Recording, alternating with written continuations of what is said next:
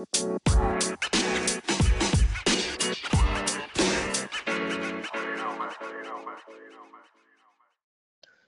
सज्जन साहिबाना ने निशानदेही आगे राम राम। यो सदा हरियाणवी पॉडकास्ट का एपिसोड नंबर 121 और आज के एपिसोड में बात करेंगे सेठ छाजू राम लांबा जी के बारे में। बड़ा इंटरेस्टिंग कैरेक्टर है उनका। उनका बड़ा एक अजीब सा सफ़र रहा। हरियाणा तक कलकत्ता। कलकत्ता तक फिर छोटू राम तो मिलना, बहुत सारे इंस्टीट्यूशन उन्होंने डेवलप करे। अंग्रेज़ आगे टाइम पे अपना बिज़नेस बढ़ाया, लेकिन अंदर कितने ना कितने एक भारतीय जो आज़ादी है, स्वतंत्रता संग्राम, उनकी टीस भी उनके भीतर कितने ना कितने थी। और एंड में आके अपने एरिया के लोगों खातिर बाकी काम भी करवाए। उनके ऊपर एक सीरीज़ बनाई थी धर्मेंद्र कंवारी जी ने, जो हरिभूमि टीवी है यूट्यूब चैनल उससे संबंध है उनका, पत्रिका भी है। और वह सीरीज़ मैंने बहुत अच्छी लगी। उन्हें काफ़ी किस्से कहानी उसमें उनकी कवर करी, उनके दौर की, जब वे कलकत्ता में थे। बाद की भी छोटू राम तो उनका मिलना उन्हें नाइटहुड मिलना। तो सोची कि क्यों ना इनके बारे में एक विस्तृत बात करी जा। एक गागर में सागर बढ़ने की कोशिश करेंगे। उनकी ज़िंदगी जो सन अठारह सौ इकसठ उन्नीस सौ तिरालीस का जो काल रहा, हम देखेंगे किसा उनका सफ़र रहा। और उन सब के बारे में बात करने खातिर आज हमारी गेला है धर्मेंद्र कवारी सर अपने आप। तो सर, राम राम, कैसे हैं आप? राम राम निशांत भाई बहुत बढ़िया और सर्दी से बच रहे हैं और सारे पॉडकास्ट के भाई बहनों को सारे को बहुत बहुत राम राम और बहुत अच्छा लग रहा है आपसे बात करके। राम राम सर और धन्यवाद आपका पॉडकास्ट पाने खातिर। सर अगर बात करें तो ये काल है सन अठारह सौ इकसठ का जो पैदाइश हो है। जी। से, सेठ तो बाद में लग गया नाम के आगे छाजू राम छाजू हाँ छाजू। कैस का अलगपुरा काम है बवानी खेड़ा, तहसील भिवानी की। उस टाइम हिसार जिला होया करता, हिसार डिवीज़न तो ये इंसान, दो शादियाँ होती हैं, पारिवारिक भी मतलब कोई इतना तगड़ा बैकग्राउंड नहीं है। तो कलकत्ता जाने का सफ़र अगर हम शुरू करें, कि उनके मन में क्या आई, किसी उनकी शिक्षा दीक्षा हुई, और कलकत्ता कैसे पहुँचे? उस सफ़र का थोड़ा बताएँ हमें। देखो, निशांत भाई, किसी भी युग पुरुष का जो होता है और उसके जीवन में जय अगर संघर्ष ना लिख रखे हो ना तो उसकी कहानी सुनने में भी कोई मज़ा नहीं आता। आपने जितने भी पुरुषों की कहानी सुनी होंगी जीवन पर तो सारे के सारे वो लोग थे और अगर आप सेठ साधु राम जी का जीवन में पूरा तो एक तो है संघर्ष और एक होगा पहाड़ जितना संघर्ष है। तो सेठ साधुराम के जीवन में इतना पहाड़ जितना संघर्ष था कि जब वो देश आदमी भी बने तो भी तीन महीने जो लू के स्टेन था जून जुलाई का वो कम हम्म। आठ काल के बार ने लू से क्या करते तो जब उनसे लोग क्या करते हैं कि आप तो इतने अमीर आदमी हो लू क्या से कौन लू याद रहना चाहिए आदमी ने जब भी आदमी ज़मीन पर हो तो इस तरह का उनका प्रभाव था इस तरह की सोच उनकी थी। और जिस टाइम 28 नवंबर अठारह में उनका जन्म हुआ डानी कोठड़ा एक जो गाँव है राजस्थान में डानी लंबा गोठड़ा उड़ते उनके पूर्वज थे उन्हें गाँव भी बहुत ऐतिहासिक है। अच्छा। एक फोर्स होती थी और स्किनर की जो रेजिमेंट थी रियासत थी उनकी। हम्म। और स्किनर था बड़ा उसका नाम था अलेक्जेंडर हम्म। तो जो जो अलेक्जेंडर की जो जागीर थी वो उसका गाँव था अलगपुरा तो अलेक्जेंडर इसका गाँव का नाम था वो बिगड़ बिगड़ के अलगपुरा बना। हाँ। और उस के पूर्वज अलेक्जेंडर की जो जागीर थी उसी पे खेती किया करते थे। और वो आपने हमारा एरिया देखा को नहीं है? मैं तो उसी एरिया का हूँ कुछ नहीं होता करता पहले आज आज तो थोड़ी बहुत सिंचाई के साधन बढ़ गए। जिस टाइम तो रघुराम जी जन्मे होंगे उसमें तो मैं अंदाज़ा लगा सकता हूँ कि वो जो ज्वार की रोटी खाएँगे तो वो इससे फालतू था नहीं बड़े बुज़ुर्गों का। लेकिन वो पढ़ने में होशियार थे उनके जो पिता थे जी, उनको ये पता था कि एजुकेशन का क्या महत्व है, क्योंकि वो जब अलेक्जेंडर उसके फैमिली के लोग आया करते तो वो जब अंग्रेज़ी बोलते, देखा करते, उन समझ में आ गई, अरे है तो कोई बड़ी, बढ़िया चीज़ है जो ये बोलने लग रहे हैं, और काम की चीज़ है। तो उन्होंने अपना जो बेटा है, वो बुआनी खेड़ा का जो प्राइमरी स्कूल था उसमें पढ़ाने की उन्होंने सोची। परिवार वालों ने भी कही कि यार इतने पीछे कितने ले और तो एक पीसा भी बहुत मुश्किल काम हुआ करता है। और लेकिन फिर भी साजूराम जो थे वो होशियार थे उनको पता पढ़ लेगा। तो उन्होंने बुआनी खेड़ा में उनकी पढ़ाई शुरू कराई। उस समय बुआनी खेड़ा के प्राइमरी स्कूल में एक मास्टर था और पाँच छह बालक थे। और आप हैरान हो गए कि अलगपुरा गाँव से एक पहला जो बालक था पढ़ने के लिए वो सेठ चंद्रराम जी थे जो वहाँ पहुँचे और अठारह में पांचवी जब आई तो तब तो ये जो अंग्रेज़ अधिकारी थे, ये देख लिया करते, कौन सा बालक पढ़ने लायक है तो वो देखा फ़र्स्ट डिवीज़न उन्होंने ली थी। तो फिर उन्होंने उसके, उनके पिताजी को भी बुलाया, भाई, बालक तेरा बहुत होशियार है, इसने आगे पढ़ाओ। फिर जो दूसरा स्कूल था मिडिल तक का, वो बुआनी खेड़ा था उनका गाँव से भिवानी पड़ता था और तीस किलोमीटर की दूरी थी। तो तीस किलोमीटर पैदल आना जाना बहुत मतलब बहुत ही मुश्किल काम था, और वो भी पांचवी पास बालक था अपने बालक, मेरा छोरा, तीसरी में तो मैं अंदाज़ा लगा सकूँ कि तीस किलोमीटर दूर अगर उन्हें भेज दू तो क्यों कर जाओगा लेकिन उसने पढ़ना था तो भिवानी अपना उनका एडमिशन करा दिया, उनको कमरा दिया दिया, और खाने का नाम पर क्या करता, अपना आटा दे दिया लासी दे दी लासी आस पड़ोस से मांग लाए, खाली पढ़ लिए। और उस दौर की एक बहुत ही बड़ी एक घटना उनके जीवन में घटी। मैं कहता हूँ कि किताबों से ज़्यादा आदमी जीवन के अनुभव से सीखता है। और होया के, कि वो जो बाज़ार से गुजरा करते उड़ता है तो उड़ा एक दुकान थी बढ़िया की। और उसने वो राम रूमी गाँव के बड़का की आदत हो अगर अपनी राम राम करने की तो उनकी भी थी। वो राम राम करके टिपा करते वो देखा करते उनके दुकानदार का छत्ते रखे रहा करते आगे। तो हफ़्ते में जब वो घर जाया करते अपना आटा उट्टा लेना तो रास्ते में बहुत धूप पड़ा करती है। जून, जुलाई में आप अंदाज़ा लगाओ कि किस तरह तीस किलोमीटर एक बालक जाओ। तो उनका मन हुआ कि मेरे तो एक छतरी हो ना मज़ा आ जाए। तो दुकानदार के पास गए, बोले, ताऊ मैंने एक छतरी चाहिए थी लाला जी तो बोला, भाई, ले ले छतरी। और छतरी उस टाइम एक रुपया दाम था उसका। तो उन्होंने छतरी देखी देखी, फिर ले लीजिए उल्टी धर लो, फिर ले बोले, क्या बात रहे?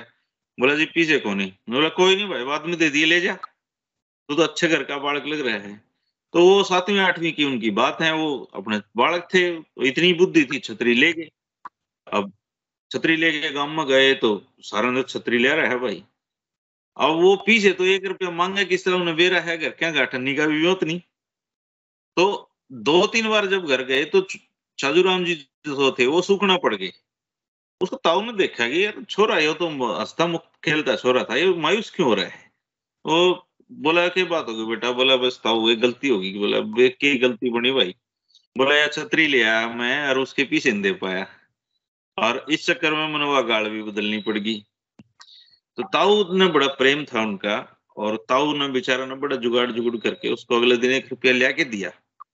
तो वो जब लाला जी के पास गए लाला जी की छतरी जा रही थी, वो के भूल था बालक ने? तो बोला, लो जी लाला जी बोला, बेटा, आया तो एक हफ़्ता देने थे, तेने पीछे लेट क्यों आया?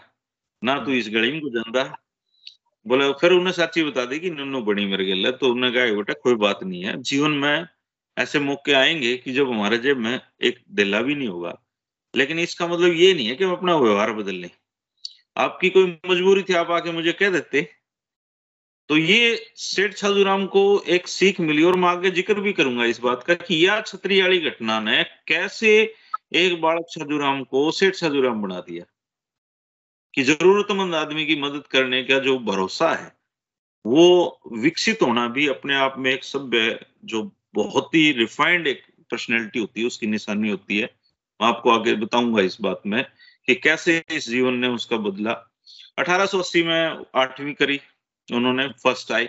और आपको हरियाणा के जो दर्शक भाई हैं उनको भी जान के हैरानी होगी कि जो हरियाणा का जो पहला हाई स्कूल था वो रेवाड़ी में खुला था। अच्छा। और भिवानी के बाद उनके पास कोई ऑप्शन नहीं था कि वो जो दसवीं करने के लिए रेवाड़ी जाए। रेवाड़ी का जो स्कूल था एंग्लो इंडियन वो पहले आठवीं तक था।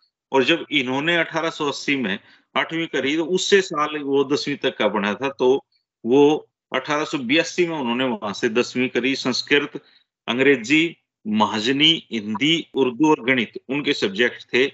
इसमें भी वो फ़र्स्ट आए थे। और जो महाजनी सब्जेक्ट उन्होंने पढ़ा उस दौरान वो महाजनी जो सब्जेक्ट था, आगे चल के वही उनके जीवन का टर्निंग पॉइंट साबित हुआ। उनके दो ब्याह हुए थे। एक पहला ब्याह जो उनका था, वो डोका में हुआ था। लेकिन वो हिज्जा उस समय बहुत चला लगता तो हिज्जे से वो जल्दी एक्सपायर हो गई थी। 1900 में उनका जो दूसरा ब्याह था, वो बिलावल गाँव में हुआ था। दाखा देवी उनका नाम था। और खास बात यह कि जो उनकी पहली पत्नी थी, उनका नाम भी दाखा ही था। तो उनके जीवन में जो भी औरत आई, दाखा ही आई।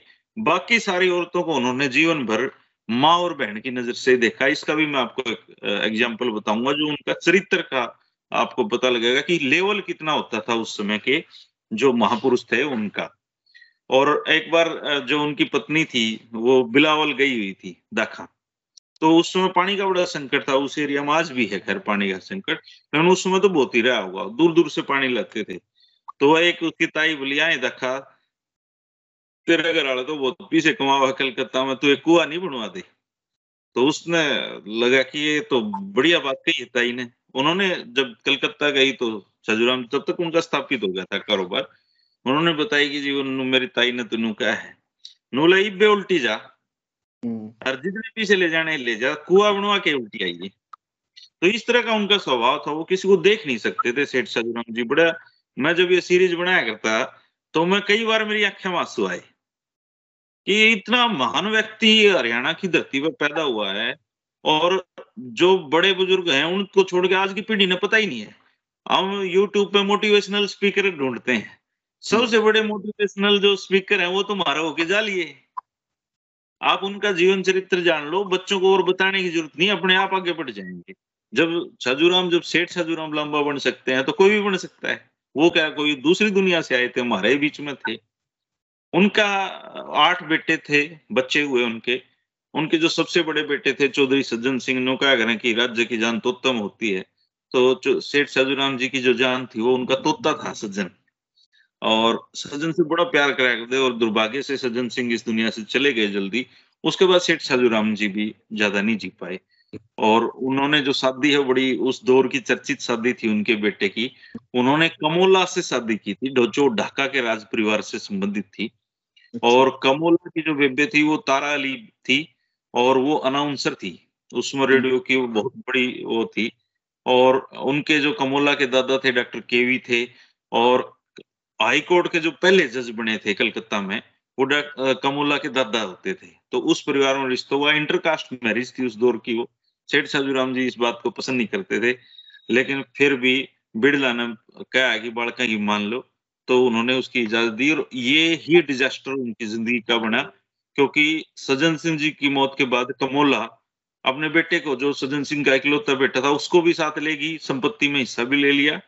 और अब मुझे ये पता लग रहा है, जब ये सीरीज़ बनाई इतिहास, देखो कैसे खुद को दोहराता है, जिस कमोला जिस बच्चे को गोद दे के गई किसी परिवार को गोद देगी वो।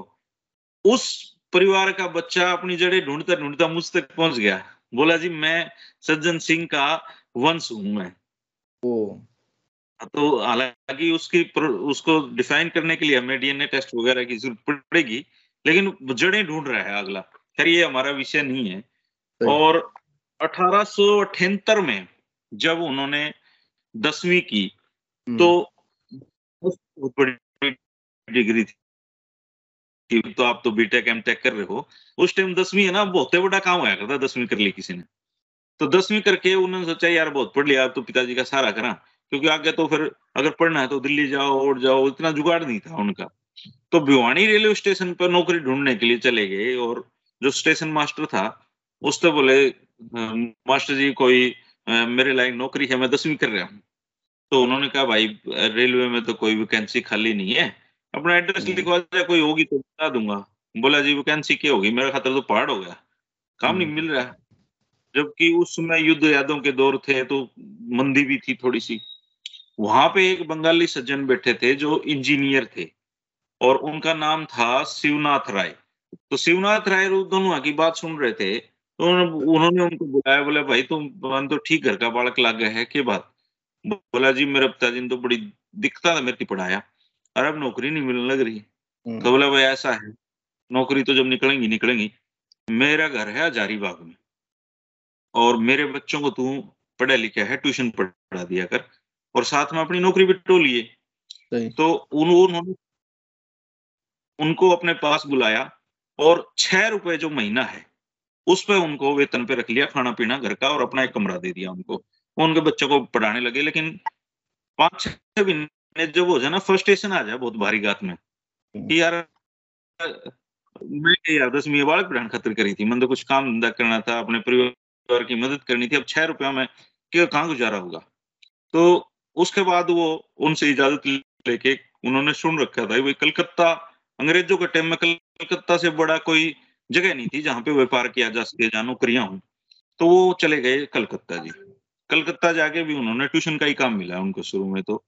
और ट्यूशन पढ़ाने लग गए मारवाड़ी सेठ जो राजस्थान के बहुत सारे सेठ आज भी कलकत्ता के बड़े व्यापारी हैं उस टाइम भी होते थे बिरला जी और भी राजस्थान से ही कलकत्ता के और उन्होंने जो दसवीं क्लास में जो महाजनी सीखी थी हम्म। अब वो महाजनी जो थी वो काम आने का टाइम था इसलिए मैं हमेशा अपने उसमें भी कहता हूँ वीडियो में भी कि सीखा हुआ काम कभी बेकार नहीं जाता हम्म। उसके पीछे ये है कि जो महाजनी उनको आती थी और उसमें दसवीं क्लास के बच्चे दसवीं करे हो तो पाना ही मुश्किल था तो जो मारवाड़ी सेठ थे वो थोड़ा थोड़ा पढ़े लिखे होते थे या बहुत कम पढ़े लिखे होते थे तो वो अपने व्यापार खतर जब भी पत्र लिखा कर देखते थे तो वो चिट्ठी उस पर लिखवाने लगे हम्म। अब आठ आदमी शाना वो तो है हम्म।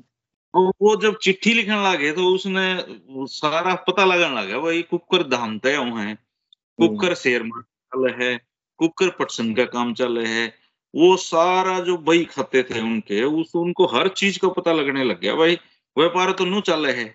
इस भामा खरीदा जा है, इस काम बेचा जा है, इस भाम दलाली मिला है। और ये उनकी ज़िंदगी का टर्निंग पॉइंट बन गया। और इस तरह करते करते उस सबसे राम राम करके चलने आदमी थे। सेठ साजूराम ने ज़िंदगी में भी किसी तरह अड़के नहीं चले वो आदमी। जब गरीब थे तब भी नहीं, और जब अमीर थे तब भी नहीं। तो जो राम राम करने का फ़ायदा हरियाणा के आदमी हमेशा इसका फ़ायदा हरियाणा के लोगों को मिलता है उनको भी मिला। एक एंड्रयू बिलो एंड कंपनी होती थी उसमें उनको पहला दलाली का काम मिला। हम्म। उनका गुजारा ठीक मिलने लगा। इसी दौरान की एक घटना मैं बताता हूँ कि जीवन में कई बार हम ना इतने मायूस हो जाते हैं कि हम उसको ना चीज़ों को छोड़ना चाहते हैं यार छोड़ना यार बहुत हो लिया यार गिव अप कर दिया।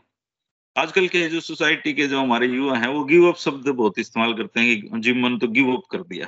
मेरे पास इंटरव्यू देने के लिए एक लड़का आया बोला जी बस सब मैं छोड़ रहा हूँ। मैंने शुरू कहाँ करे तूने जो छोड़ दिया। तो ये करते नौकरी नहीं मिली एक महीना में तो क्या गिव अप कर दोगे? तो फिर मैंने उनको सेठ साधु राम जी की कहानी सुनाई। तो वो जब ट्यूशन पढ़ाते पढ़ाते थक गए तो एक मारवाड़ी सेठ के पास गए बोला जी सेठ जी मन ने किराया दे दो अलगपुरा जाने का मैं तो उल्टा जाऊँ तो वो बड़े अच्छे आदमी थे और राय बहादुर की उपाधि थी उन सेठ के पास उन्होंने उनको कहा भाई किराया तो ले जा तू मेरे पास दी रात ने लेकिन ये कलकत्ता है मेरे दोस्त। यहाँ से जो लौट गया वो कभी वापस नहीं लौटा। लेकिन यहाँ जो टिक गया वो एक दिन उसने बहुत नाम कमाया है और तू पढ़ा लिखा छोरा है तू रुक रहे। वो उनसे पैसे लिए वो रुके और हम्म। आप उसके बाद तो बस आप उनका क्या है उन्होंने घर पे जब पहला सौ रुपया का मनी ऑर्डर अपने बाप को भेजा था तो आप अंदाज़ा लगा सकते हो कि जिस बच्चे ने चौनी चौनी के लिए संघर्ष किया हो उसने अपने बाप को सौ रुपए का मनी ऑर्डर उस दौर में भेजा हो तो कितना उसकी उसकी खुशी रही होगी। और उसी दौरान की एक और भी घटना है कि उनका दिल बहुत बड़ा था। आजकल तो हम्म। क्या है कि हम छोटी बातों में ना चाचे ब्याह भी कौन जावा। लेकिन वो इतने बड़े दिल के आदमी थे कि एक ढाबे पर रोटी खाया करते। और ढाबे वाले को, ढाबे वाला पंडित जी था। वहाँ पे जो पंडित जी थे और जो अपने बनिए थे, वही खाना खाने आते थे। और वो बंगाली पंडित का एक ढाबा था। तो उसमें पता लग गया कि ये जाट है, हरियाणा का एडा। तो अब तो खैर जाटों का नाम भाई सारे हो रहा है। और जाट अपने आप को है ना, श्रवण कास्ट में भी मानते हैं भी उसमें। लेकिन उस टाइम हमें शुद्र माना जाता था उस दौर में। और उसने फिर बड़ा हिचकिचाते हुए कहा कि जी आप अगर इस रोटी खाओगे मेरे डब्बे पाके तो ये सारे बनिए जाएँगे। मेरा तो काम हम्म। बंद हो जाएगा। तो वो लास्ट रोटी थी उसके बाद बोले भाई कोई बात नहीं मैं अपना जुगाड़ देख लूँगा तू तेरा काम खराब ना करे। और जब वो नाम कमाने लग गए तो कलकत्ता में तो हर आदमी सेठ साजूराम बिना एक दौर ऐसा था काम ही नहीं चला करता। तो उसको बड़ा पछता हुआ डब्बे वाले को उसने सोचा यार मैं माफ़ी मांग के आऊँ। तो वो जब माफ़ी मांगने सेठ साधुराम जी की इक्कीस हवेलियाँ थी कलकत्ता में हम्म। उस समय। हाँ, और आज भी उनके भवन आज भी यूँ के यूँ खड़े हैं कलकत्ता में। तो वो जब उसके पास गए तो उन्होंने देखा कि यार वो डब्बा हुआ है तो सारे काम छोड़ दिए बोले आओ पंडित जी आओ बैठो। दूध मंगाया। अब पंडित जी के साथ दूध पिया जाओ था बेचारा वो माफ़ी मांगना रहा। तो बोला जी सेठ जी मैंने तो माफ़ कर दो मैंने तो आपके लिए बहुत बुरी करी। बोला ना भाई तन्ने मेरे के लिए अच्छा करा। तन्ने तू मैंने रोटी अड़े मैं तेरे दो खाए जाऊँ। तो मैं और इंतज़ाम ना देखूँ अपने।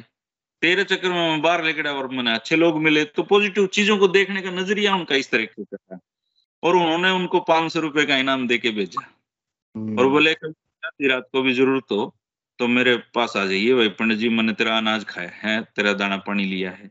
इस तरह का उनका स्वभाव था। नेगेटिव तो सोचा ही नहीं।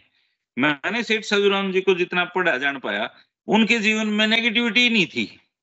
वो किसी को अपना दुश्मन ही नहीं मानते थे। आजकल बहुत आज की सोसाइटी में सबसे बड़ी प्रॉब्लम ये है जो मेरे पास भी साइकोलॉजी सब्जेक्ट था और मेरे कई दोस्त साइकिटिस्ट भी हैं सबसे ज़्यादा परेशान हम इसलिए हैं क्योंकि हम बहुत सारे लोगों से बदला लेना चाहते हैं। हम्म। और उस चक्कर में उनके बारे में सोचते रहते हैं हमारा खुद कुछ कर ही नहीं पाते हम। तो सबसे सिंपल से सजुराम जी का तरीका था जो आजकल साइकिट्रिस्ट भी बताते हैं कि भाई दुश्मनी निभाने में वक्त बहुत खराब होता है। इसलिए सिंपल ये है कि उसको इग्नोर कर दो। तो सेठ साधुराम जी का ये तरीका था या तो वो किसी की मदद करते थे या उसको इग्नोर कर दिया करते। हम्म। अब फिर वो शेयर मार्केट में उन्होंने काम आजमाया शेयर मार्केट के किंग बन गए। आप अंदाज़ा लगाओ देश की सब जो चौबीस बड़ी कंपनी उस समय थी उनके सत्तर परसेंट शेयर सेठ सरजूराम लांबा के पास थे। पंजाब नेशनल बैंक के वो निदेशक उस दौर में बने जो बहुत बड़ी एक बात होती थी। उस जमाने में अठारह सौ नब्बे के दशक की। उन्नीस सौ के आसपास की बातें। हाँ और दो साल वो रहे बिज़ी बहुत थे उन्होंने फिर उसको छोड़ दिया था निदेशक का पद लेकिन बने थे। सोलह लाख रुपए उनका शेयर का प्रॉफिट आता था अब अंदाज़ा लगाओ आज वो आ, आज जो अडानी है जिस अडानी की तो खैर हालत खस्ता हो रहे हैं लेकिन उस दौर में अडानी कुछ ना कुछ ला क्या करते वो और करोड़ों रुपया उनके बैंक में जमा था। कोई बैंक ऐसा नहीं था जो सेठ साधुराम जी के पीछे ना चल रहा हो उस समय प्राइवेट बैंक थे सब सोसाइटियों। के बैंक होते थे ये तो इंदिरा गांधी ने नेशनलाइज करे हैं 1968 के और उसकी भी एक बड़ी रोचक घटना है। एक बैंक की पहले अफवाहों पे बैंक उजड़ जाया करते हैं। जैसे आपने गाँव में बढ़िया के पीड़े बाट नहीं हो जाए तो सारे पीछे पहुँच जाए। वो भी जरा एकदम किसके तारेगा तो ऐसे ही बैंक से एक अफवाह फैल गई कि ये बैंक भाई दिवाली होने वाला है, दिवाली सारे पीछे लेने पहुँच गए। अब सेठ साधुराम जी ने भी ये अफवाह सुनी भाई, उनके भी पीछे पड़े बैंक में। तो उन्होंने और कई करोड़ रुपए उस बैंक में अपना मुनीम भेज दिया जमा कराने खातर। तो वो मैनेजर था, वो उसने देखा, यार सारे पीछे लेने आने लग रहे हैं, ये सेठ साधुराम जमा कराने लग रहा है। उन्होंने भी बेरा भला आदमी है, इसके भी डूब जाएँगे। तो बोले, जी, पैसे तो यहाँ रख जाओ और सेठ जी ने कही टाइम हो तो चाहे दो मिनट के लिए बैंक आ जाइयो. तो उन्होंने बताया, जी, पैसे जमा नहीं करे, नो संदेशा दिया है। तो सेठ साधुराम जी वहाँ गए। वो बोला, जी, आप भले मानस हो, आपने इतनी दुनिया की मदद करी और मैं आपने धोखे में नहीं रखना चाहता। बैंक की अफवाह फैल रही है कि बैंक उजड़ेगा। और आप इसमें पीछे जमा कराना गए। आप, आपके भी डूब जाएँगे लोग बोला, भाई, देख, ऐसा है। जब हमने बैंक उजाड़ना है तो नहरी बात है। और जब बसाना है तो वह बता। बोले, जी, बसाना है। तो बसाना है तो बोला, भाई, मेरे रोज पीछे जमा कर इसमें। और मैं भी अपने सारे जो भाई हैं उन्हें कहूँगा कि इस बैंक में पीछे डालो, इस बैंक का कुछ नहीं बिगड़ेगा। अब अंदाज़ा लगाओ कि उन्होंने उसमें और ज़्यादा पैसे जमा कर रखे और जब, और खुद जाया करते जमा कराने। लोगों ने दिखाने खातर वही सेठ सजुराम खुद इस बैंक में जावा है। और वो बैंक ने बहुत तरक्की करी जीवन में। और वो जो मैनेजर है वो ये मानता था कि बैंक अगर सेठ सजुराम जी ना होते तो उजड़ चुका होता। हम्म। उनको ज़मीन खरीदने का भी बड़ा शौक था। उन्होंने पाँच हज़ार बीघा ज़मीन उस दौरान उनकी अपनी एस्टेट थी और पाँच हज़ार बीघे ज़मीन खरीदी। आज भी उनकी ज़मीन ये जो मलिका सेरावत है इसके पिताजी मुकेश लंबा जी इनकी काफ़ी संपत्तियाँ भी पड़ी हैं। सेठ साजूराम जी की जो संपत्तियाँ हैं बहुत फैली हुई हैं। बहुतों पे ऐसे हैं जिन पे ये दावा ही नहीं कर पाए। तो पाँच हज़ार बीघा उन्होंने शेखपुरा में एक कोठी बनवाई थी उन्होंने जो फ्रांस के फ्रांस एक बच्चे को उन्होंने अपने खर्चे पे पढ़ने के लिए भेजा था। फिर वो एक नक्शा लेके आया कि बाबूजी ये कोठी बना लो तो उन्होंने वो कोठी बनाई। घनश्याम दास बिड़ला जी कलकत्ता में उनके घर में किराएदार रहा करता है अंदाज़ा लगा लो। अच्छा और तुम्हारी सर हम्म। मेरा सवाल होगा स्टेज पर आप हमने एक बहुत अच्छा चित्र आपने खींचा इनके इनिशियल डेज़ का जैसे मतलब बिल्कुल ज़ीरो तले का फ़र्स्ट तले का अर्थिंग की जो चढ़ाई है तीस चालीस साल के अंदर। इसमें एक तो ये सवाल है कि इस दौर में कोई और हरियाणवी लोग आड़े के मारियाड़े के लाला वगैरह अपने हाँ, हरियाणा के वहाँ थे कलकत्ता में। और दूसरा अच्छा दूसरा ये कि आपने बताया कि भाई इनकी प्रसिद्धि भी फैली वहाँ कलकत्ता में और इसके अलावा थोड़ा धन तो आया ही। यह इतनी मतलब एक फैसिनेटिंग सी स्टोरी है लेकिन हरियाणा में किसी भी स्तर पे इसकी जानकारी बहुत कम है लोगों में। जैसे छोटू राम ने तो जनमानस में लोग जाना है तो एक पॉलिटिकल लेकिन हम्म। आज के टाइम पे जब लोग इतना इंटरप्रेन्योरशिप इंटरप्रेन्योरशिप चला हुए हैं बिज़नेस माइंडसेट ये सब बात कर रहे हैं तो हमारे आड़े का एक आदमी डेढ़ सौ दो सौ साल पहले होगा जा लिया। इस टाइप उसका जनमानस पर इतना कम प्रभाव क्यों है? मतलब उसकी स्टोरी या कलकत्ता तक सीमित रहेगी हरियाणा आ नहीं पाई इस क्षेत्र में। क्या कारण रहा? क्योंकि मुझे शायद सवाल एंड में पूछने वाला था लेकिन ये सहसा मेरे मन में नहीं आ गया क्योंकि एक आपने जो तस्वीर खींची ना लेकिन शायद हरियाणा लोगों में जनमानस में उसकी वो इमेज नहीं है या बहुत लोग तो जानते भी नहीं कि मल्लिका शेरावत के दादा पड़दादा की कोई सा भी था अलग पूरे थे तो बहुत कम लोग ने हरियाणा में और खासकर हमारी जनरेशन ने तो कित कमी रही या इनका प्रचार प्रसार क्यों कम रहा इस इलाके में? देखो निशांत भाई हमारे जो बुज़ुर्ग है ना। इनका जीवन बेचारों का इतना संघर्षशील था कि लिखना पढ़ना तो दूर ये तो सारी उम्र दो रोटियाँ जुआड़ में लागे थे ठीक। अब आप मेरे दादा के मुँह से मैंने ये कम से कम सौ बार ये सुनी एक बार एक बाबा को मैंने दस का नोट दे दिया दादा के। दादा हम्म। बोले ले ये रुपये। उन्हें गोज में दस का नोट पड़ा था। मैं वो दस का लेके मैंने बाबती दे दिया। तो दादा ध्यान में आया कि दो का नोट थे कौन था उसमें दस का था। बोला तुम दस दे दिए मैं दस दे दिया। बोला क्यों? तू अलगपुरी अच्छा जुराम है। तो मैंने फिर उनसे पूछा भाई ये कौन है? अलगपुरी अच्छा जुराम तब उन्होंने मुझे बचपन में उनकी बातें बताई थी। तो जो हमारे बुढ़ले थे वो सारे जाना करते सेठ सजूराम के बारे में। क्योंकि ऐसा कोई स्कूल नहीं ऐसा हम्म। कोई कॉलेज ऐसी कोई धार्मिक संस्था नहीं ऐसी कोई कुएँ बावड़ी नहीं जिसमें सेठ साधुराम ने अपना धन्ना दिया हम्म, बारे में लिखा वो थोड़ा गया। हम्म। प्रचार कम हो पाया उनका। और ये तो भला हो इसका यूट्यूब का जो ये दो चीज़ें आपा ने बड़ा बन के डाल दी। नहीं तो अभी नहीं जानते हमारी तो युवा पीढ़ी। तो लिखने पढ़ने में खासकर जो जाट समाज है वो उनका हाथ पहले भी तंग होया करता आज भी तंग सा है। तो हम्म। प्रचार की कमी है लेकिन अब मुझे लगता है कि अब जो हमारी पीढ़ी है जो युवा साथी हैं ये जानने लगे हैं सेठ साधुराम जी के बारे में और धीरे धीरे हम और भी कोशिश करेंगे। अब आप आप आज इस बात पर बात करने लग रहे हैं ये इस बात का प्रमाण है। कि हमारी जिज्ञासा तो बढ़ गई। हाँ बिल्कुल। और एक आदमी बिरला किराएदार था? अब ये बात तो हाँ। यार वास्तविक की बात है। बहुत और ये क्योंकि हैरानी भी नहीं है गर्व मतलब एक मिक्स सी फीलिंग है क्योंकि ये मतलब गर्व तो तब हो पहले तो हैरानी होती है कि हमने तो मतलब उससे इमेजिन भी नहीं कर सकते उन चीजा ना अब अब मैं जाट का जाट है ना रिस्की बहुत होता है। हम्म। जाट यहाँ से कारोबारी तो यहाँ से सोचता है। हाँ। अब सेठ सेठ थे लेकिन सोचा करते दिल से। हम्म। एक मैं एक गजब का उदाहरण आपको देता हूँ। एक बार एक वहाँ लंदन का व्यापारी कलकत्ता में आ गया। हम्म। तो जहाजों पे स्पेस बुक होया करता। तो उसका जहाज़ में काफ़ी जगह खाली रहेगी जितना सामान वो लेना था उन्हें ले लिया। और जहाज़ खाली जाओ है तो भी उतना ही तेल फूकना उसने। और तो उसका खर्चा उतना ही आना। और अगर उसमें सामान हो तो तो भी उतना ही आना। तो उसका मन नु क्या भाई मैं कुछ एक्स्ट्रा सामान खरीद लू, उन्हें लंदन बेच दूँगा और फिर वापिस आके इनके पीछे दे दूँगा। तो उनको कुछ पैसों की ज़रूरत थी। तब तक जो छजुराम जी थे, उनका कारोबार ठीक ठाक सा सेटअप हो गया था। और जो बनिए थे उड़ के, वो उन्हें कटाक्ष के रूप में कारोबारी भी, लाला जी भी कहने लगे थे, सेठ जी कहने लगे थे। तो वो कई जो स्थापित लाला थे वहाँ के, वो मणियों के पास गया कि जी मैं ऐसे ऐसे उनका नाम जेम्स थॉमस कोप था। उस व्यापारी का नाम। तो जी मैंने इतने पैसे दे दो मुझे कुछ सामान खरीदना है एक्स्ट्रा और मैं वहाँ जाऊँगा वापिस आके दे दूँगा। तो उस टाइम ये व्हाट्सएप और ये थोड़ी थे। ये जबान का व्यवहार था। तो सारे बनियन सोचा कि यार इन्हें पीछे तो कर दिया भाई? यो हम्म। मान ले अपनी अगर उल्टा ना हो तो क्या कर लेंगे? तो उनको किसी से भी कोई पैसा नहीं मिला।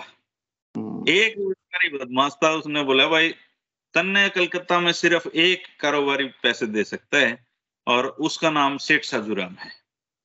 मज़ाक था, मज़ाक कर दिया। अब वो वो तो बेचारा खुश हो गया, उम्मीद की किरण नज़र आ गई, वो सेठ साजूराम के घर पे गया। बोला, जी, सारे कलकत्ता के व्यापारियों ने कहा कि मेरे को एक ही आदमी पैसे दे सकता है और उसका नाम सेठ साजूराम है। सेठ साजूराम भी समझ गए, भाई, मैं इतना बड़ा सेठ थोड़ी हूँ। ये तो वैसे ही बेच दिया बेचारा। तो बोले, भाई कितने के रुपये चाहिए? उन्हें जिस टाइम उसने बताया रिक्वायरमेंट बोला भाई परसों ले जाइए। वो परसों का नाम वो सुन के खुश हो गया, बेचारा चला गया। अब वो ज़ुबान थी, करली थी। अब उनने भी सोचा कि चलो उजड़ाएँगे गणा तो गणा के है? यो आदमी उम्मीद करके आया है। मैं भी किसी टाइम पे रेलवे स्टेशन हम नौकरी माँगता घूमना करता। उन्होंने अपना जो एक एक मकान उन्होंने लिया था, उसको गिरवी रख के और पैसे उसको दे दिए थॉमस को। हम्म। तो कलकत्ता के सारे बनियों ने जब पता लगा कि इसने उसकी पीछे दे दिए तो सारे मज़ाक उड़ाया करते उसके। बन लिया बोलिया कारोबारी भाई वो को नहीं आवे?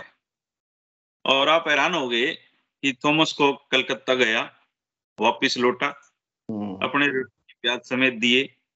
और जो छाजूराम जी का वो ऐसा धर्म भाई बना और उसने जहाँ जहाँ भी दुनिया में उसका कारोबार था वो सारे कारोबारी सेठ छाजूराम लिंक करवा दिया उनका। और उनका जो बिज़नेस है वो बढ़ाने में थॉमस कोक का बड़ा योगदान था। और उसके पीछे उनका रिस्क था। निको हम्म। मैं कल सौ रुपये ना दे किसी ने मांगे और उन्होंने दिए और रिस्क ही था। रिस्क तो उठाया ज़िंदगी में। तो जो आजकल के नौजवान कहते हैं ना रिस्क उठाने चाहिए। रिस्क उठाना भी सीखो तो सेठ राम तो सीखो। भाई अगर वो ना तो क्रिकेट तो गए थे। लेकिन अगलों ने भरोसा किया और एक सबसे बड़ा सवाल आप मुझसे पूछ ही लोगे अब दो मिनट बाद मैं खुद ही आपका सवाल दोहरा देता हूँ कि वो दानवीर क्यों कहलाई हाँ। उनका हरियाणवी में फेवरेट डायलॉग होया करता कि भाई ये जो धन है ना यो मैं जितना दान दू और उसके गलत तूड़ी की तरह बढ़ता जाए गेहूँ गलत जितना है इस तरह आया करे हो। तो वो हमेशा ये कहते थे कि ये जितना भी चंदा मैं दे रहा हूँ ये चंदा तूड़ी की तरह मेरे बरकत देने लग रहे हैं और आप अंदाज़ा लगाओ कि उसमें जैसे आपने दोहराया था कि वो देश की आज़ादी के लिए भी उनके मन में थी हम्म। खास बात यह कि वो अंग्रेज़ सरकार को लोन दिया करते हम्म। तो लोन लेंदा हो ना उस आगे आँख नहीं दिखा सकता मन निशांत भाई पे कर्जा ले रखा हो ना तो हम्म। मैं आँखें डाल के बात नहीं कर सकता तो अंग्रेज़ सरकार ने बेरा तो था कि मन कुछ ना कुछ करे है लेकिन वो बोलने की हिम्मत कौन थी? क्योंकि लोन ले रखा था उसपे। लाला लाजपत राय जी एक बार उनके घर चले गए और गरीब भी कई टाइम थे उनको दो सौ रुपये चंदे की ज़रूरत थी। हम्म। तो उनका अतिथि आओ भगत करी। लाला लाजपत राय जी अपने हिसार के ही कारोबार बेसिकली हिसार से ही हैं वो और रोहतक भी रहे हैं। तो उन्होंने कहा जी कैसे आए? बोले जी दो सौ रुपए का चंदा चाहिए था। बोले जी मैं तो आपके घर में कदम रखते ही दो हज़ार की सोची थी। आप दो हम्म। क्यों दो सौ मांगो? तो उन्होंने उनको दो हज़ार रुपए का चंदा दिया था। गांधी जी की तो बहुत ही मदद करी उन्होंने। गांधी जी को बहुत बार उन्होंने एक बार चितरंजन दास की स्मृति में एक बन रहा था वहाँ पे तो दस हज़ार रुपए की कमी पड़ रही थी। हम्म। गांधी जी कोशिश क्या करते थे कि नॉन बणियों से चंदा ना लिया जाए नॉन कारोबारियों से। अच्छा। क्योंकि उनको कि इससे उन पे भार पड़ेगा। इसके पीछे कोई दुराभाव नहीं था उनका। वो ये मानते थे कि स्थापित कारोबारियों से लें तो बढ़िया है। हम्म। तो आखिर में दस हज़ार रुपए कमी पड़ेगी तो ले दे के फिर सेठ साजू नाम का ही नाम याद आया उनको। तो उन्होंने उनको दस हज़ार की जगह इक्कीस हज़ार रुपये चंदा दिया। ये उनको उनके पास तो बस कोई मांगने पहुँच जाओ। या मांगने ना भी पहुंचो तो उनको पता लग जाओ। और एक जो हरियाणा की जो एक ऐतिहासिक घटना है जिसके बारे में अब तो मैं समझता हूँ कि बहुत सारे लोगों को पता लग गया होगा कि दो युग पुरुष जो मिलते हैं हम्म। इतिहास रचे जाते हैं। सेठ साजूराम लंबा अगर ना होते तो चौधरी छोटू राम भी नहीं होते। क्योंकि जीवन में एक आदमी अपन ऐसा चाहिए हो निशांत भाई जो अपना हाथ पकड़े अपन ऊपर उठा ले हम्म, वो कोई है वो हमारा बाप हो सकता है वो हमारी माँ हो सकती है भाई उसका है दोस्त उसका है रिश्तेदार उसका है कोई भी उसका है। और सेठ छाजूराम लांबा ने वो जो हाथ था वो चौधरी छोटू राम का पकड़ा था और वो उनको बाबूजी कहते थे धर्म पिता थे उनके वो। गाजियाबाद स्टेशन पर मुलाकात हुई थी दोनों हॉकी के शौकीन थे और उन्होंने उनका तो पूरी बोगी बुक होया करती ये आप नाले पैसेंजर पे बैठा हाँ। करते।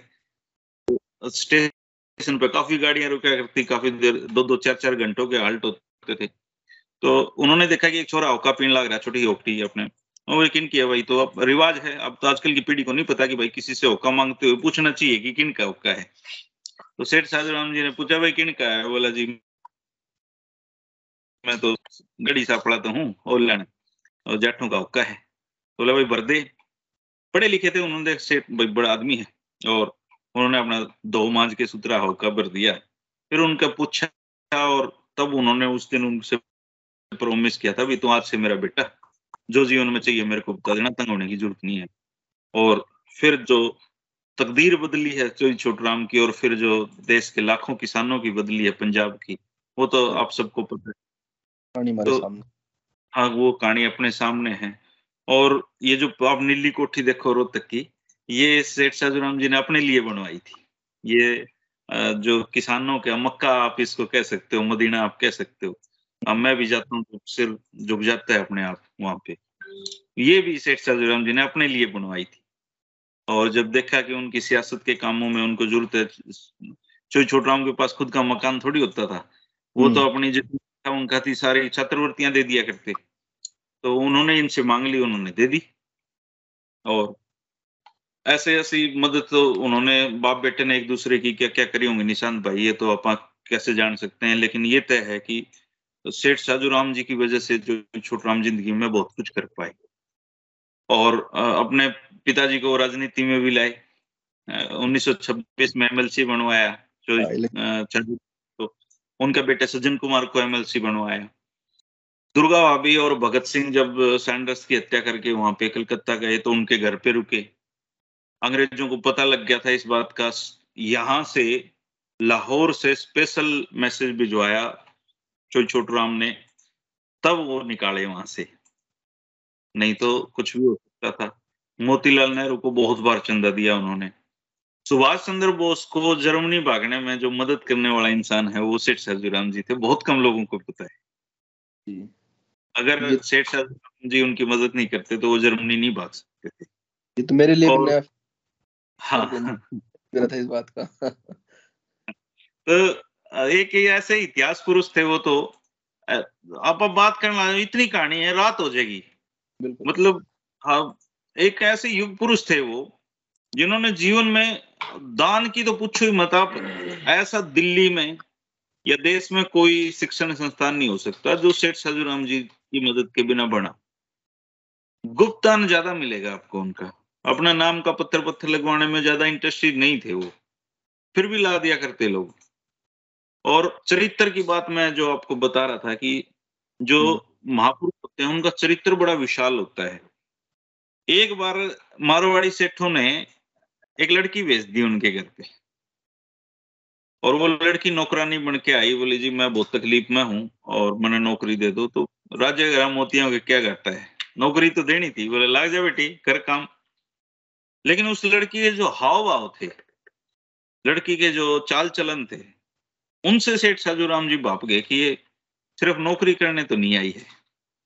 तो उन्होंने उनको सामने बुलाया अपना जट्टू तरीके दम आके पूछा वो टूट गई उन्होंने बता दिया क्या था हूँ? बोली जी मैं तो फलाने फलाने सेठ ने भेजी हूँ और आप थी फंसाना था। तो बेटा इंसान का जो सबसे कीमती चीज़ होती है वो उसका चरित्र होता है। और मैंने तुझे जब पहली बार बेटी कहा तभी तुम्हें समझ जाना चाहिए था कि मैं किस तरह का इंसान हूँ। हम्म। चलो गलती हो जाती है कोई बात नहीं। फिर उस उनके बाद वो लड़की सारी उम्र ही उनके पास नौकरी की बेटी की प्रेम मानते। इतना बड़ा चरित्र था उनका बहुत विशाल चरित्र था। एक बार उनके नौकर ने उनके घर से चोरी कर ली। हम्म। उनको पता तो चाहते तो वो जेल भेज देते कुछ भी कर लेते लेकिन उन्होंने उसको अकेले में बुलाया और कहा कि भाई देख यह चीज़ तन ठाई है मैंने बेरा है। हम्म। लेकिन मेरे और मेरे अलावा किसी ने बेरा लगना चाहिए। हम्म। और आगे से जो भी चीज़ की ज़रूरत हो तो मेरे से मांग लिया कर दो। जो उनकी पत्नी थी दाता वो अपने नौकरों को अपने बच्चों से भी ज़्यादा सुविधा दे के रखा करते। और आप अंदाज़ा लगाओ देश में दो रोल्स रॉयस आई थी। हम्म। एक के गवर्नर के पास थी और दूसरी शेर शाहजूराम जी के पास इतनी रिचनेस उनकी लाइफ में रही होगी और वो आदमी जो रोल्स रॉयस में चलता हो वो गर्मियों में लू खाता हो। हम्म। अलग। तो सोच का आप लेवल देखो। आजकल तो हम सामने तो मोटरसाइकिल पे जाते हैं स्कूल में तो खेत में है? लेकिन वो आदमी बहुत ही गजब के इंसान थे। उन्होंने धर्मशालाएँ थी उनमें चने और गुड़ रखवा रखे थे कि रात को भाई कोई रात दो बजे आ गया। तो दो बजे तो रोटी बनानी है तो नहीं पाऊँगे लेकिन चने और गुड़ खा के भूख मिटाई जा सकती है। तो चने और गुड़ मैं उनकी कोठी पीछे देख के आया था अलगपुरा में जो है। हम्म। इतनी इतनी लग्जरी उस समय बहुत पैसा लगा होगा उस पर शेखपुरा की कोठी भी मैंने देखी है।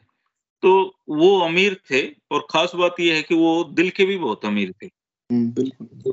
से जो उनकी जो विरासत है वो आगे नहीं चल पाई क्योंकि अगर चोई सज्जन कुमार जी थोड़ा लंबा जीते हम्म। तो इस परिवार की जो धन संपत्ति है जो विरासत है वो बिड़ला और की तरह लंबा चलती हम्म, लेकिन ये तो चलो हम बात सेठ साजूराम जी पे कर रहे हैं तो उनके चरित्र के तो इतने पहलू हैं निशांत भाई। और मैं तो कहता हूँ कि हर आदमी को अपने जो बच्चे हैं घर पे उनको सेठ साजूराम जी के बारे में बताना चाहिए। बता नहीं पाओ तो वीडियो सुना दो। आप वाला पॉडकास्ट सुना देंगे। वीडियो सुना दो। मैं इतना जीवन में परिवर्तन आता है मैं तो मैं खुद सेठ साजूराम जी के ऊपर पढ़ के और मेरे जीवन में बहुत बदलाव आ चुका है। मैं वो हम्म। आदमी नहीं रह पर सही। अच्छा सर और बताओ इसमें क्योंकि मेरे सवालों के जवाब तो आपने दे दिए जो मेरे मन में थे। आपने जो एक था स्टार्टिंग से लेकर एंड तक की तो इतनी बड़ी बखूबी वर्णन करा है उसका। मेरे मन में एक दो सवाल वैसे इसके अलावा उपजे हैं आपकी बातों के थ्रू। एक तो जब 1911 में कैपिटल शिफ्ट हुई दिल्ली कलकत्ता क्योंकि हब था आपने तो सेठ छजूराम जी एंड तक अपने जीवन काल में कलकत्ता ही रहे या उन्होंने अपना बेस शिफ्ट करा दिल्ली में? देखिए वो सज्जन जी ने संभालना शुरू कर दिया था। हम्म। सेठ छजूराम जी का तो नाम ही चला करता। हाँ। या फिर बहुत बड़ी मीटिंग होती। दिल्ली का जो कारोबार था दिल्ली से जो भी संचालित था कैपिटल बेशक दिल्ली आ गई हो जो हम्म। आर्थिक जो राजधानी थी वो कलकत्ता। कारोबार कलकत्ता से संचालित होते रहे मुंबई से होते रहे। दिल्ली में तो आज भी कुछ नहीं है। हाँ, आर्थिक तो आर्थिक रूप से तो आज भी मुंबई है आज भी कलकत्ता ही है आज भी। तो दिल्ली तो लड़ाई लड़ाई के लिए है बस लड़ते रहो यहाँ तो। दिल्ली दिल्ली में कारोबार कभी चले इसके लिए तो होना पड़ता है। सही। और एक चीज़ और ये है कि इसमें सर की उपाधि मिली। आपने कही कि ब्रिटिशर्स ने लोन ले रखे थे उनसे तो इस मारे हाँ, हाँ, तो ब्रिटिश जो कंपनी होंगी उन लोन फॉरवर्ड करे होंगे। लेकिन जो ये सर कुछ लोग जो हैं आज के टाइम पे बड़ा मतलब जो हिस्ट्री की रीराइटिंग करे हैं। अब हम्म। ये अब जब पीछे बात हुई थी योगेंद्र जी तय उनने ये बड़ा अच्छा मेरे को पॉइंट लगा अभी कि लोग कहे जाया करते यार थारे लोग गद्दार थे। हरियाणा के लोग के भाई अंग्रेज़ों की गुलामी कर रहे थे उनकी फौज में भर्ती थे। तो कुछ लोग जो हैं इसने भी उसी तरीके से पेंट करने की कोशिश करेंगे कि सेठ छाजूराम देखो सर की उपाधि मिल रही है छोटू राम ने भी सर की उपाधि मिल रही है ये तो अंग्रेज़ों के पिट्ठू थे। तो इसका क्या जवाब होगा? जो ये आरोप लोग लगाव हैं इस टाइप का तो इसको आप उसमें नज़र से देखते हो? देखो ये सारा खेल है बुद्धि का। हम्म। तो कंपेटिवली के लोग हो ना वो अच्छी बात करा करें हम्म।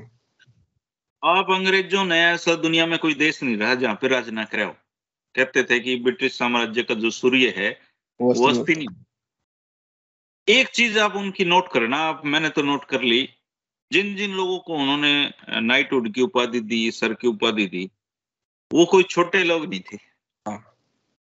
मतलब बुरे से बुरे आदमी में भी कुछ ना कुछ अच्छी विशेषताएँ होती हैं। और मैं कहता हूँ अगर ब्रिटिश साम्राज्य बुरे से बुरा साम्राज्य था तब भी उनमें अच्छे आदमियों को पहचानने की कला थी अब कितने लोगों को देख लो उन्होंने जो आज भी आप अगर लंदन में जाओगे आप हम्म। तो पूरे चौकीदार ने भी सर कह दिया हाँ हम्म। अगर आप लंदन में गए हो और आपने किसी को सर कह दिया तो इस तरह चौकी पड़ेगा जैसे उसके बिजली का करंट ला दिया। क्योंकि सर की उपाधि आज भी लंदन में बहुत बड़ी उपाधि है। किसी को सर कहना सबसे बड़ा सम्मान है। जैसे आपने चौधरी साहब कह दिया तो उसमें सब क्यों आ गया। तो। सर की उपाधि वहाँ पे वहाँ निशांत निशांत है धर्मेंद्र धर्मेंद्र है। वहाँ सर कोई नहीं है। सर तो वही है जिसको उपाधि मिली हुई है। तो अपना ना बेचारा नहीं इसका बेरा को नहीं है सौदा के है। इनका। क्या इनका चाहे कोई भी हो ये। हालाँकि आजकल तो जाति का जहर अपने में इतने भीतर फैल रहे है कि आप एक दूसरे की जातियों के महापुरुषों को भी अपना मानने के लिए तैयार नहीं होते। अब क्या सेठ साजूराम लंबा के जो कंपनियाँ थी उसमें क्या जाटी काम करते थे? उसमें तो हर जाति के लोग थे। तो उन्होंने पत, उन उन्होंने जो शिक्षण संस्थान खुलवाए उनमें क्या जाटी पढ़े हम्म। ये तो ये अभी की बीमारी है बीस एक साल की बीस सालों की इस बीमारी है इस पे मैं तो मुस्कुरा के रह जाता हूँ मुझे भी कह देते हैं लोग ऐसे। फिर हम्म। मैं सोचता हूँ कि मेरे दादा क्या कहता बेटा कोई ज्ञान नहीं होना तो उन्हें ज्ञान में जीने दो।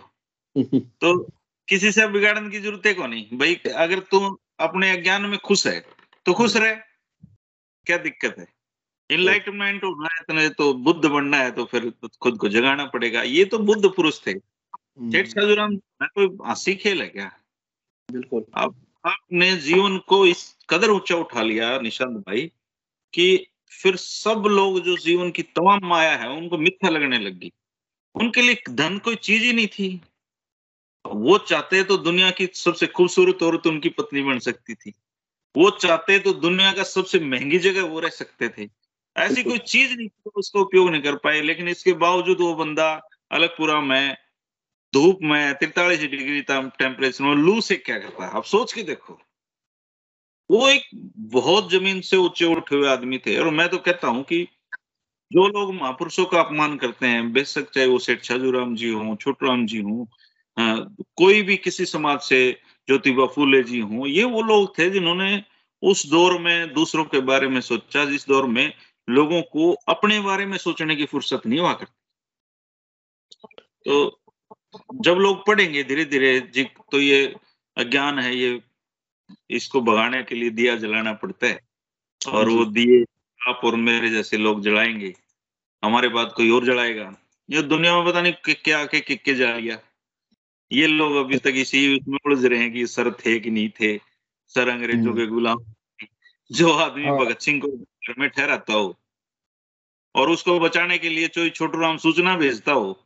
वो आदमी देश की गद्दारी कर सकते हैं। थोड़ा वो दिमाग ही नहीं है। दिमाग लगाएँगे लॉजिक लगाएँगे तो सारी चीज़ आएँगी।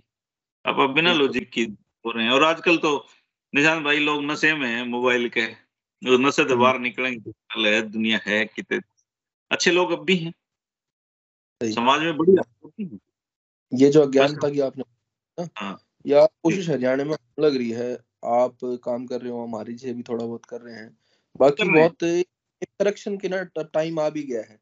आज यो मौका आज क्यों सद्या है कि आप और मैं सेठ छाजूराम के बारे में बात कर रहे हैं। पंद्रह बीस साल पहले क्यों ना हुई? साधन भी हो गया।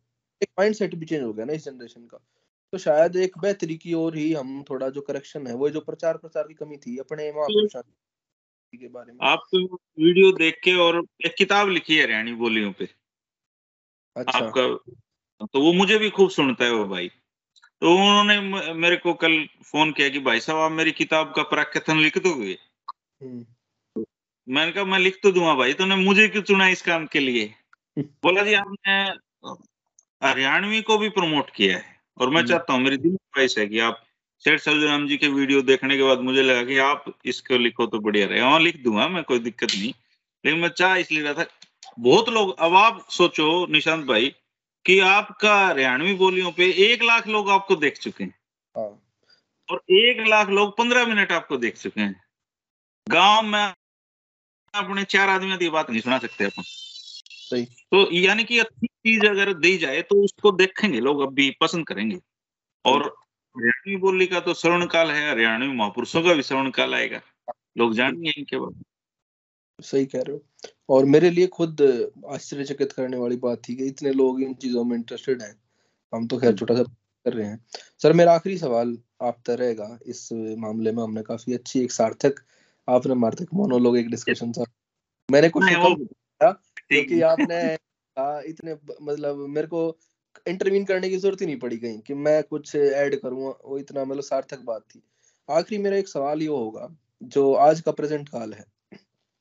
बिजनेसमैन हरियाणा में आज भी है हम देख हैं ओपी जिंदल साहब हो गए, इनने भी काफ़ी व्यापार अपना फैला लिया। आपके चंद्रा साहब हैं एस एल ग्रुप जी वाले, ये भी हरियाणा से इनका ताल्लुक है। डीएलएफ हो गया इंडिया बुल्स हो गया, ये सब हरियाणा से इनका कितने कितने रूट है। लेकिन जो कमी है, वो वो है, जो छजूराम के चरित्र में थी, उनकी तो खैर मैं मैच में कंपैरिजन कर ही नहीं सकता। लेकिन कोई भी इमर्जिंग एंटरप्रेन्योर है तो क्या लेगेसी है? सेठ छाजूराम की, उनके लिए, क्योंकि ना केवल उनने कमाया प्रसिद्धि भी कमाई, पैसा भी कमाया, पर वो लगाया भी फिर। किसी का जीवन बनाया, एक पॉलिटिशियन इतना तगड़ा इस एरिया का बना दिया, और ना केवल धर्मशालाएँ वो इतने कानून न करवाए एजुकेशन में। तो आज के टाइम पर वो मिसिंग ला गए हैं हमने। आज के टाइम पे बिजनेसमैन जो हैं, वे सत्ता के लिए बैठे रहे हैं। हमारे पीछे एग्ज़ाम्पल भी आए हैं। लेकिन मतलब जो कोई सार्थक कार्य है फिलेंथ्रोफी की बात कर रहे हैं कॉर्पोरेट सोशल रिस्पॉन्सिबिलिटी की लेकिन यो वो आसुस आदमी ने डेढ़ सौ साल पहले करके दिखा दिया। तो आज कोई भी एरिया में अपना जो बडिंग कोई इंटरप्रेन्योर है कोई काम धंधा शुरू करे है तो क्या लेगेसी समझ सके हैं क्या सीख ले सके हैं? निशांत भाई बहुत ही घना कसुता सवाल है ये सच्ची बताऊँ तो। मैं तो चूँकि जर्नलिस्ट हूँ और सत्रह अठारह साल हो गए, सवाल सवाल ही करता आ रहा हूँ। एक्चुअली मैं इसका बहुत अगर समुचित सा एक ठीक ठाक सा जवाब दिया जाए तो वो ये है कि दुनिया ने केवल उसको याद रखा है जिसने दुनिया के लिए कुछ किया है। इस दुनिया में एक से एक राजे महाराजे आके चले गए, एक से एक अमीर लोग आके चले गए, लेकिन जिसने दुनिया खुद के लिए सोचा है ना, जिस भी आदमी ने जी। उस आदमी को इस दुनिया ने बुला दिया है। तो जितने भी सेठ तो बहुत हुए बामाशाह तो एक ही हुआ। हाँ सही कह रहे हो। कारोबारी तो बहुत हुए सेठ साधुराम एक ही हुआ। तो जो लोग इस सोसाइटी के लिए कुछ करेंगे वो हम्म। सब लोग याद जाएँगे और आजकल के जो हरियाणा के जो ताज़ा ताज़ा धनी लोग हैं मेरा एक ताऊ है वो क्या कर रहा है कि बाप बुढ़ले भी क्या जो ताज़ा ताज़ा साहूकार हो ना, वो कोठी बनाया करे और बड़ा हारा होका ले आया करे। तो ये जितने भी लोग हैं तो इस बात को तन मन में धारण कर लें कि जब तक आप सोसाइटी के लिए कुछ तो कोई आपको याद नहीं रहेगा, आप कितने ले छोड़ कितनी फैक्ट्री छोड़ जाओ, कितनी धन छोड़ धन की जो गति है, वो दो तरह की होती है। एक धन होता है वो बेटी स्वरूप एक धन जो आता है बहु स्वरूप में आता है। हम्म। तो बहु स्वरूप का धन के है? वो खर्चन का खर्चो उसने। खुद पे खर्चो सोसाइटी पे खर्चो। तो कई आदमी आपने देखो धन है लेकिन कहीं भी खर्च कर पाते वो बस अकाउंट वो बेटी तो अब मैं खर्च करना भी एक कला है। और ये कला सबको नहीं आती जैसे जीवन की कला सबको राम जी इतने पैसे तो आप सेठा में तो बहुत हैं। हम्म, बिल्कुल। कुछ करके दिखा दो ना दो रुपये वो सी एस आर की एक्टिविटी भी इसलिए करते हैं क्योंकि वो रूल है दो परसेंट हाँ। खर्च करना है। दो परसेंट खर्च करना है। है वो ये तो इतिहास ही है भारत में कोविड हो जाए। के नाम पे बहुत प्लेस देश में चल रही अपनी कंपनी अपने भाई का इस सर के नाम पे दे दिया उसका चेक काट दिया ये तो चल रहे हैं। अगर भारत के अमीर लोग भारत के लोगों की एक एक रुपए से करने लग जाए तो भी कोई गरीब नहीं ये तो का ही सवाल है। देश का अधिकांश पैसा बहुत थोड़ी से लोगों की जेब में चला गया। अब शेख साधुराम जैसे कुछ सारे काम करने लग जाए ज़रूरत ही नहीं है। अच्छे स्कूल हो जाए अच्छी सड़क हो जाए अच्छे लेकिन दिक्कत यह है कि हम हमारे जो लोग भारत में वो धन संग्रह ज़्यादा करते हैं। हम्म। खर्च नहीं करते। कला पार्ट है ज़िंदगी की। सबको नहीं ये कोई मानना की है जो सच्चा सौदा कराता है। ये सारे ये साधुराम जो है जितने भी दुनिया महापुरुष ये कहीं इनको जीवन इसलिए तो हम लोग इनकी बात कर रहे हैं। नहीं कौन बात कर रहा है किसी की? आजकल की पीढ़ी ने पड़दादा का नाम नहीं गिरा हम्म सही। तो हम किसी और के साथ बात करने लग रहे हैं? लग रहे हैं। तो कर रहे हैं। वो उन्होंने काम किया उसे अब जो छोटा है आप अंदाज़ा लगाओ कि पिछले पाँच दस साल में उनको जितना जानने की जिज्ञासा लोगों ने ऐसी कभी नहीं देखी मैंने। मैं चालीस बिल्कुल। अब लोग जानना चाह रहे हैं कौन था छोटू राम भाई? क्यों? क्योंकि काम है की उसने जो में बांट दो जो क्या बांट दो तब भी अब सूरज के ऊपर कोई तोलिया गिर के आस के? हम्म सही। भाई सूरज तो चमकेगा। हाँ। तो ये इन महापुरुषों चरित्र सूरज के समान है। ये निखर के और निखरेंगे और और काले जिसमें लाए बैठे रहो सूरज के तो कोई फ़र्क नहीं पड़ता। हाँ, तो सूरज तो अपनी रोशनी समान रूप से दे रहा है सब। तो ये लोग भी समान जगत था उसके कल्याण के लिए काम किया और दुनिया एक ना एक दिन मानने की जाने की खोजेगी। जब दिन में तड़प आएगी तो सेठ सजराम को खोजने निकल बिल्कुल। बहुत ही आप बड़ा नेक निशांत भाई बहुत ही बढ़िया लगते हैं आपको। मैं आपका भी शुक्रिया अदा करना चाहूँगा आज इस बारे में क्योंकि मैं वो बड़े मुश्किल आते थे आए हो आज और बड़ी सार्थक बात हुई। होपफुली आगे मिलेंगे। बीच में कोशिश भी करी थी मिलने की नहीं सूत बैठ पाया। लेकिन आज बात करी बड़ा अच्छा लगा मैंने पर्सनली भी। और हमारे दर्शक ने हमारे जो श्रोता हैं वे आपकी सुनेंगे। और मैं चाहूँगा कि आप लोग हरियाणवी बोली से करते हो। उतना ही प्यार हरियाणवी लोगों से भी करो। एक आदमी भी दोस्त ना? तो हमारी जो सोसाइटी है वो कुछ और होती दिक्कत है कि हम सारे एक दूसरे को छोड़े आना एक एक आदमी दूसरे की मदद करने लग गया था तो हम्म। निशांत भाई इतना सुतरा समाज है हमारा। इतना बढ़िया काम कर रहे हैं। सिर्फ़ एक आदमी दूसरे की मदद करो। दो सारी दुनिया बिल्कुल। और शायद यह सीख जो है सेठ छाजू राम के जीवन तक उनके चरित्र तक मिल भी है। और आपकी आज बात तो यह चीज़ जो है परिलक्षित हुई हमारे सामने आई। तो शुक्रिया बहुत बहुत धन्यवाद कमारी सर आपका। आज आड़ती राम राम सब दर्शकों को राम राम सर।